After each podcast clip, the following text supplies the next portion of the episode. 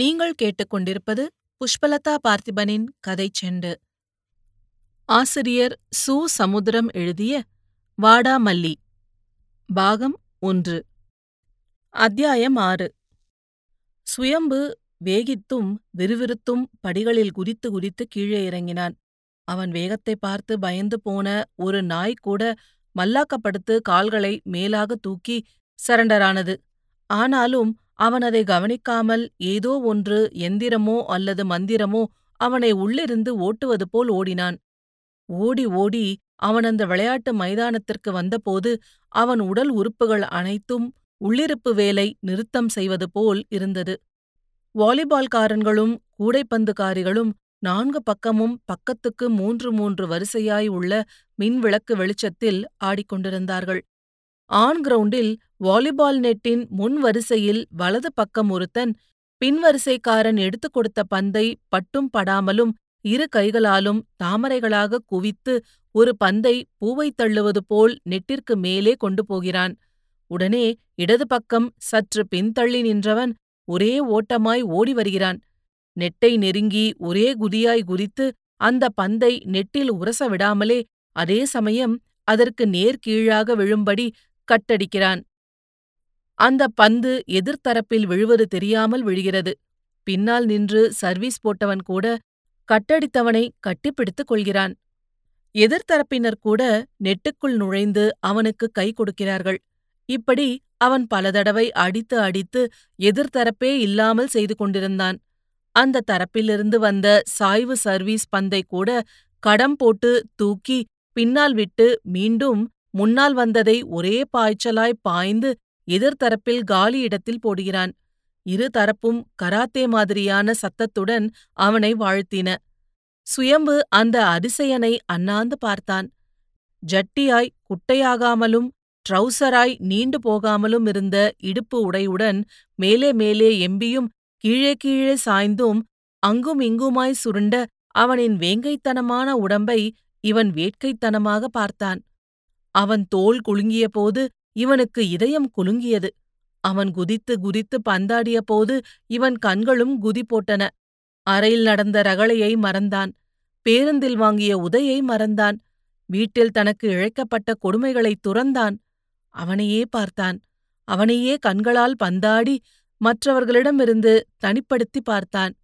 அவனை பற்றி யாரிடமாவது சொல்லவில்லையானால் அவனுக்கு தலையே பந்தாகிவிடும் போல் தோன்றியது. அக்கம் பக்கம் பார்த்தான். ஆண் கிரவுண்டுக்கும் பெண் கிரவுண்டுக்கும் இடையில் ஒருத்தி இவனை மாதிரியே அவனை பார்த்தாள். விளையாட வராமல் வெறுமனே வந்தவள். அவளும் அந்த வாலிபால் வீரனின் கைக்குள் தானே பந்தானது போல் முகத்தை லாவகமாக ஆட்டினாள். சபாஷ் என்று கூட சொல்லிக் கொண்டாள். அவன் ஆடி முடித்து வெறும் பாடியோடு திரும்பி போவது வரைக்கும் அங்கே தவம் செய்யப் போவது போல் ஒரு தந்தி கம்பத்தின் மேல் சாய்ந்து கொண்டாள். இவளும் அந்த வாலிபால் வீரனோடு எம்பிபிஎஸ் படிப்பவள்தான். முதலாவது ஆண்டிலேயே அவனே இவளிடம் வலிய பேசினான். ஆனால் கிராமத்துக்காரியான இவளின் ஆரம்ப கூச்சத்தை அலட்சியமாக எடுத்து ஒதுங்கிக் கொண்டான். போதாக்குறைக்கு அவனது சீனியர்கள், "விட்டு தள்ளடா, தானா வருவா. ஆரம்பத்துல எல்லா எம்பிபிஎஸ் பொண்ணுங்களும் எம்எஸ்எம்டி படித்தவனை தேடுவாளுங்க. மூணாவது வருடம்தான் கிளாஸ்மேட்டுங்க கண்ணுக்கு தெரியும்" என்று பொதுப்படையாய் சொன்னதை அந்த வாலிபால்காரன் தனக்குள் தக்க வைத்துக் கொண்டான். இது இவளுக்கும் தெரியும். ஆகையால் இன்றாவது அவனை எப்படியாவது கங்க்ராட்ஸ் சொல்லி கவனத்தை கவர வேண்டும் என்று துடியாய் துடித்தாள். இந்த சமயத்தில் தனது தோளில் ஏதோ ஒன்று உரசுவதை பார்த்து கவனம் கலைக்கப்பட்ட கோபத்தில் திரும்பினாள். சுயம்புவோ அவளிடமிருந்து ஒரு அங்குலம் கூட பிரியாமல் பேசினான். சுயம்பு எதையும் நினைக்காமல் சும்மாவே நின்றபோது அவள் கூச்சல் போட்டாள். அந்த ஒற்றை கூச்சல் வாலிபால் கூடைப்பந்து கூட்டத்தில் எழுப்பிய கூச்சல்களை அமுக்கிவிட்டது. அவளோ சுயம்புவை பார்க்காமல் அந்த வாலிபால்காரனை பார்த்தபடியே கத்தினாள். அவன் அங்கே வந்து இவனை வயிற்றில் உதைத்து கீழே வீழ்த்துவிட்டு தன்னை வாரி அணைத்துக் கொள்ள வேண்டும் என்ற சினிமாத்தனமான ஆவேசம். அவன் முகம் திருப்பி பார்ப்பது வரைக்கும் உச்சமாய் கத்தினாள். அவன் பந்தை நெட்டிலேயே வீசி எறிந்துவிட்டு சகாக்களுடன் வேக வேகமாய் வந்தபோது அவள் அழுதழுது கத்தினாள். இதற்குள் கூடைப்பந்துக்காரிகளும் முண்டியடித்து ஓடி வந்தார்கள். வாலிபால் பையன்களை முந்தி அவள் பக்கம் போய்விட்டார்கள். அதே சமயம் அவன்கள் வருவது வரைக்கும் எதுவும் பேசாமலும் சுயம்புவை தப்பிவிடாதபடியும் வியூகம் போட்டு நின்றாள்கள். இதற்குள் மாணவர்கள் அந்த பெண் பூக்களுக்கிடையே நார் நாராய் நின்றார்கள். அவள் அந்த வாலிபால் கதாநாயகனை மட்டும் பார்த்தபடியே விளக்கினாள். சும்மா ஒரு சேஞ்சுக்காக வெளியில் வந்தேன். கூடைப்பந்து ஆட்டத்தை பார்த்துக்கிட்டு நின்னா இந்த பாஸ்டர்ட் என் தோள்ல ஒரசுறான், கிசுகிசுப்பா பேசுறான். ஐயோ, நான் யாருமில்லா பொண்ணா போயிட்டேனே. எவ்வளவு தைரியம் இருக்கணும் இவனுக்கு. அவள் அழ அழ ஒவ்வொரு மாணவனும் வீரபுருஷனானான். இன்னும் அந்த வாலிபால்காரனையே விழுங்கி விடுவது போல் பார்த்த சுயம்புவை ஒருத்தன் முடியை பிடித்து இழுத்தான். கூடைப்பந்துக்காரி ஒருத்தி குத்து என்கிற மாதிரி வலது கையை முஷ்டியாக்கி வாயை பாதியாக்கி அந்தரத்தில் ஒரு குத்துவிட்டாள். இதனால் அவளை குளிர்விக்க வேண்டும் என்பதற்காக ஒரு செகண்ட் ஹேண்ட் ஹீரோ சுயம்புவின் மூக்கை பலமாக இழுத்துவிட்டான். ஒருத்தி கால் செருப்பை கழட்டி எல்லோரையும் அடிக்கப் போவது போல் உயரே தூக்கினாள். இப்படி எல்லோரும் அவன் உடம்பை ஆளுக்காள் உறுப்பு உறுப்பாய் பிடித்துக்கொண்டு அவனை இம்சை செய்தார்கள். சுயம்புவும் வலி தாங்க முடியாமல் கத்தினான். உடனே வாலிபால் கதாநாயகன் சுயம்புவை தன் மார்போடு சேர்த்து அணைத்துக் கொண்டு அவன் முதுகில் கைகளை பரப்பிக்கொண்டு அவன் தலையை தன் தலையால் மூடி பாதுகாப்பு கொடுத்தான். "விடுங்கப்பா, விடுங்கப்பா, விசாரணை இல்லாம அடிக்கக்கூடாது" என்றான். சுயம்பு அவன் மார்புக்குள் அடைக்கலமாகி குய்யோ முறையோ என்று கூப்பாடு போட்டான். அந்த பெண்ணை சுற்றி நின்ற ஒருத்தி அவளிடம் விவரம் கேட்டாள். அவள் சொன்னபோது அதையே கேட்டுக்கொண்டிருந்த இன்னொருத்தியும் ஒன்ஸ்மோர் கேட்டாள். இது போதாது என்று இந்த டேவிட் அந்த பாஸ்டட்டை கீழே தள்ளிவிட்டு அந்த இடத்தில் தன்னை வைத்துக் கொள்வதற்கு பதிலாக அவனுக்கே சப்போர்ட் செய்வது மாதிரி பேசுகிறான். ஐயோ, நான் அனாதையாயிட்டேனே. அந்த பெண்ணின் கூச்சலும் சுயம்புவின் கூச்சலும் வெளியே உள்ளவர்களை உள்ளே இழுத்து கொண்டு வந்தன. எப்படியோ விஷயத்தை யூகித்துக் கொண்டார்கள். சிலர் சுயம்புவை கதாநாயகத்தனமாகவும் பார்த்தார்கள். கூட்டத்தில் முண்டியடித்து முன்னால் வந்த மூர்த்தியும் முத்துவும் எம்பிபிஎஸ் மாணவர்களிடம் மாறி மாறி கெஞ்சினார்கள். "இவங்க எங்க கிளாஸ்மேட், அதோட ரூம்மேட். எலக்ட்ரானிக் அண்ட் டெலிகம்யூனிகேஷன் கோர்ஸில் ஃபர்ஸ்ட் இயர் படிக்கான். கொஞ்ச நாளாவே மனசு சரியில்லை. வேணும்னு செய்திருக்க மாட்டான். இந்த தடவை விட்டுடுங்க." ஒரு எம்பிபிஎஸ் முதலாண்டு எகிரியது. அப்படியாவது சீனியர்கள் தன்னை ராகிங் செய்வதை நிறுத்துவார்கள் என்ற நப்பாசை. எப்படி விட முடியும்? ஆஃப்டர் ஆல் ஒரு இன்ஜினியரிங் ஸ்டூடெண்ட் ஒரு எம்பிபிஎஸ் பொண்ணுகிட்ட வம்பு செய்யறதா? யோ மாங்காமடையா, என்னடா ஆஃப்டர் ஆல் எம்பிபிஎஸ்னா பெரிய கொக்காடா? வெடவெடப்பான மூர்த்தி எகிரினான். அங்கே பொறியியல் மருத்துவக் கல்லூரி மகாயுத்தம் வரப்போவது மாதிரியான நிலைமை. மாணவர்கள் வியூகம் வைக்கப் போனார்கள். மாணவிகளில் வீராங்கனைகள் தவிர மற்றவர்கள் அழப்போனார்கள். அந்த மாணவர்கள் ஒன்றை ஒன்று தொட்டுக்கொள்ளும் சின்ன சின்ன வட்டங்களாக நின்றனர். அவர்களை அறியாமலே அவர்கள் அடிமனதில் ஏற்பட்ட குழு உணர்வு அங்கே குறியீடுகளாக தெரிந்தன. பட்டப்படிப்பு மாணவர்களும் வேடிக்கை பார்ப்பதற்காக வந்து இப்போது இந்த சண்டையில் கலந்து கொண்டார்கள். அத்தனை பேரும் வட்டத்திற்குள் வட்டமாய் காணப்பட்டார்கள். அந்த வட்டத்திற்குள்ளும் ஆண்டு வாரியான நெருக்கங்கள், கோர்ஸ் வாரியான நெருக்கங்கள். ஆண்கள் மேல் படரும் கொடிகளாக டாக்டர் மாணவிகள் ஒவ்வொரு ஆண் எம்பிபிஎஸ் கழுத்துக்கு மேலே புடவைப்பட தலை சாய்த்து நின்றார்கள். இதுவேறு மற்ற மாணவர்களுக்கு வயிற்றெரிச்சலை கொடுத்தது. பொதுவாக மற்ற மாணவர்களை அலட்சியப்படுத்துவதாக வெள்ளைக்கோட்டுக்காரர்கள் மீது ஒரு குற்றம் சாட்டப்படுவதுண்டு. ஆகையால் அவர்களை ஒரு நாளைக்காவது கருப்பு கோட்டு போட்டு தூக்கி வைக்க வேண்டும் என்று மற்ற மாணவர்களுக்கு ஒரு வேகம். இந்த சமயத்தில் எல்லோராலும் இளக்காரமாய் கருதப்படும் இன்னொரு பையன் எம்பிபிஎஸ் சார்பில் ஒரு போடு போட்டான். "ஆமாங்கடா, எம்பிபிஎஸ்னா கொக்குதான். உங்க சைடு மாணவிகை கிட்ட கேட்டு பாருங்க, அவளுங்களுக்கு தெரியும். நீங்க முருங்க மரம், நாங்க புளிய மரம்." ஏற்கனவே இந்த சமாசாரத்தில் நொந்து போயிருக்கும் இதர மாணவ அணிகள் கொதித்து போயின.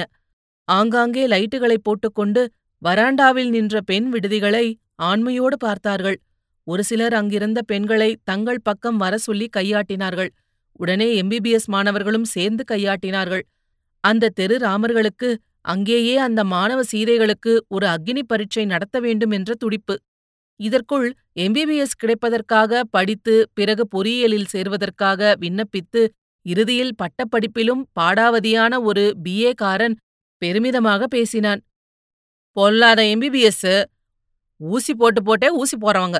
நாங்க அப்படி இல்ல, ஐஏஎஸ்ஸா வருவோம், ஐபிஎஸ்ஸா வருவோம். நீங்க ஊசியும் கைமா நின்னாலும் எங்களுக்கு சல்யூட் அடித்தே ஆகணும். ஒரு கான்ஸ்டபிள் அதட்டலுக்கு பயந்தே கஸ்டடி டெத்தை இயற்கையான மரணம்னு செயற்கையா சொல்ற பசங்களுக்கு வாய் வேறையா? பல மாணவர்கள் ஹியர் ஹியர் என்றார்கள். பலமாக கைத்தட்டினார்கள். இதற்குள் மற்ற துறை மாணவிகளும் அங்கே வந்துவிட்டார்கள். அவர்களுக்கும் சுயம்புவின் விவகாரமும் அந்த விவகாரத்தில் ஏற்பட்ட உள் விவகாரங்களும் புரிந்தன. எம்பிபிஎஸ் மாணவர்களோடு எந்த தொடர்பும் இல்லை என்று நிரூபிக்க வேண்டியது ஒரு கடமையாகிவிட்டது. பழக்கப்பட்ட பரிச்சயப்பட்ட டாக்டர் பையன்களை கூட கண்ணால் விலக்கி வைத்துவிட்டு எம்பிபிஎஸ் மாணவிகளை எந்த சம்பந்தமும் இல்லாமல் திட்டினார்கள்.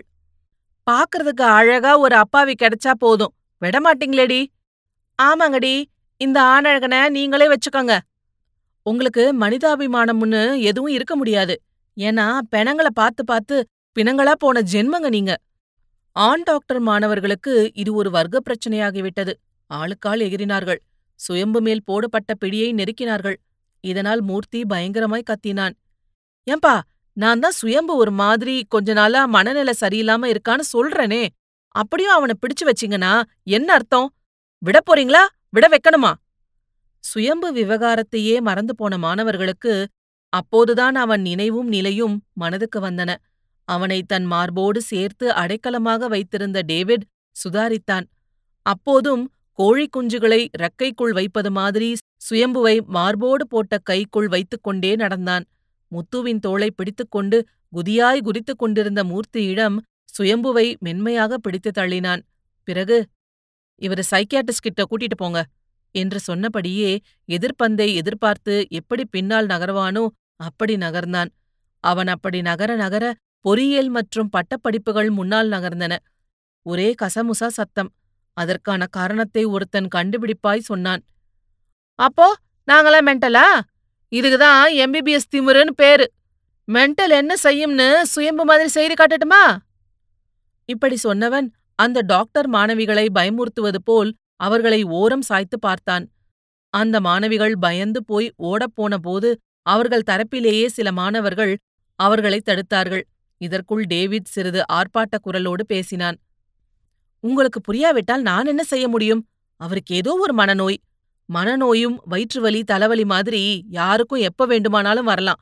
இதுல வெக்கப்படுறதுக்கு ஒன்னும் இல்ல. எங்க விசிட்டிங் ப்ரொஃபசர் பரமசிவம் மன ஏழில் ஒரு அத்தாரிட்டி. கோவில் பக்கம் கிளினிக்கு. என் பேர் சொல்லுங்க. நீங்க என்ன புரட்சி தலைவரா இல்ல தமிழின தலைவரா? சொன்ன உடனே தெரிஞ்சுக்கிறதுக்கு உன் பேரை சொல்ல மிஸ்டர். பால் கொடுக்கற மாட்ட பல்ல புடிங்கி பாக்காதீங்க. ஆனாலும் அவரை பாக்குறதுக்கு மனசுக்கு கஷ்டமா இருக்கிறதால தான் சொல்றேன். அவர் முகத்துக்காக உங்க முகத்தை அப்படியே விட்டு வைக்கும். கிண்டல் யாருக்கும் பொது சொத்து இல்ல. ஓகே, என் பேரு டேவிட். டாக்டர் பரமஸ்வதி கிட்ட நான் அனுப்புனேன்னு சொல்லுங்க. வேணும்னா நானும் வரேன். இந்தாப்பா ஆட்டோ. ஒரு மாணவனையும் ஒரு மாணவியையும் எல்லை வரைக்கும் ஒன்றுபட்டு கொண்டு வந்துவிட்டு பிறகு அந்த மாணவியை மட்டும் ஒரு விடுதியில் சேர்ப்பித்து விட்டு திரும்பிய ஆட்டோ அலறியபடியே நின்றது. மூர்த்தி டேவிட்டையே பார்த்து கொண்டு நின்ற சுயம்புவை பிடித்து ஆட்டோவில் தள்ளினான். அப்படியும் அவனும் அந்த டேவிடை, அமைதி ஒளிரும் அந்த முகத்தையும் அழுத்தம் தழும்பும் அந்த மார்பையும் மாறி மாறி பார்த்தான். இதற்குள் மூர்த்தியும் முத்துவும் சுயம்புவுக்கு இருபுறமும் ஏறிக்கொண்டார்கள். மாணவர் கவனம் முழுவதும் சுயம்பு மேல் திரும்பியது. இதனால் போரடித்த பலர் கூட்டம் கூட்டமாய் கும்பல் கும்பலாய் போய்க் கொண்டிருந்தார்கள். இரைச்சலோடு கூடிய மழைவிட்ட அமைதி. அது சேற்றையோ சேதாரத்தையோ ஏற்படுத்தாமல் மறைந்ததால் ஏற்பட்ட நிம்மதி. மூர்த்தியும் முத்துவும் கூட புரோவோக்காகாமல் விளையாட்டு உணர்வு மனப்பாங்கில் விவகாரம் விவகாரமாய் போகாமல் நடந்து கொண்ட டேவிடை மனதிற்குள் பாராட்டினார்கள். டேவிடும் அவர்கள் கூப்பிட்டால் போவது என்பது போல் ஒரு காலை அழுத்தி வைத்து நின்றான். இவன்களுக்கும் கூப்பிட ஆசை, ஆனாலும் பின்னாலே சொல்லி காட்டுவார்கள் என்று சந்தேகம். பிரஸ்டீஜ் என்ன ஆவது? இது போன்ற பல சுவாரஸ்யமான கதைகளை கேட்க கதை செண்டு சேனலை லைக் பண்ணுங்க, கமெண்ட் பண்ணுங்க, ஷேர் பண்ணுங்க. மறக்காம சப்ஸ்கிரைப் பண்ணுங்க. நன்றி.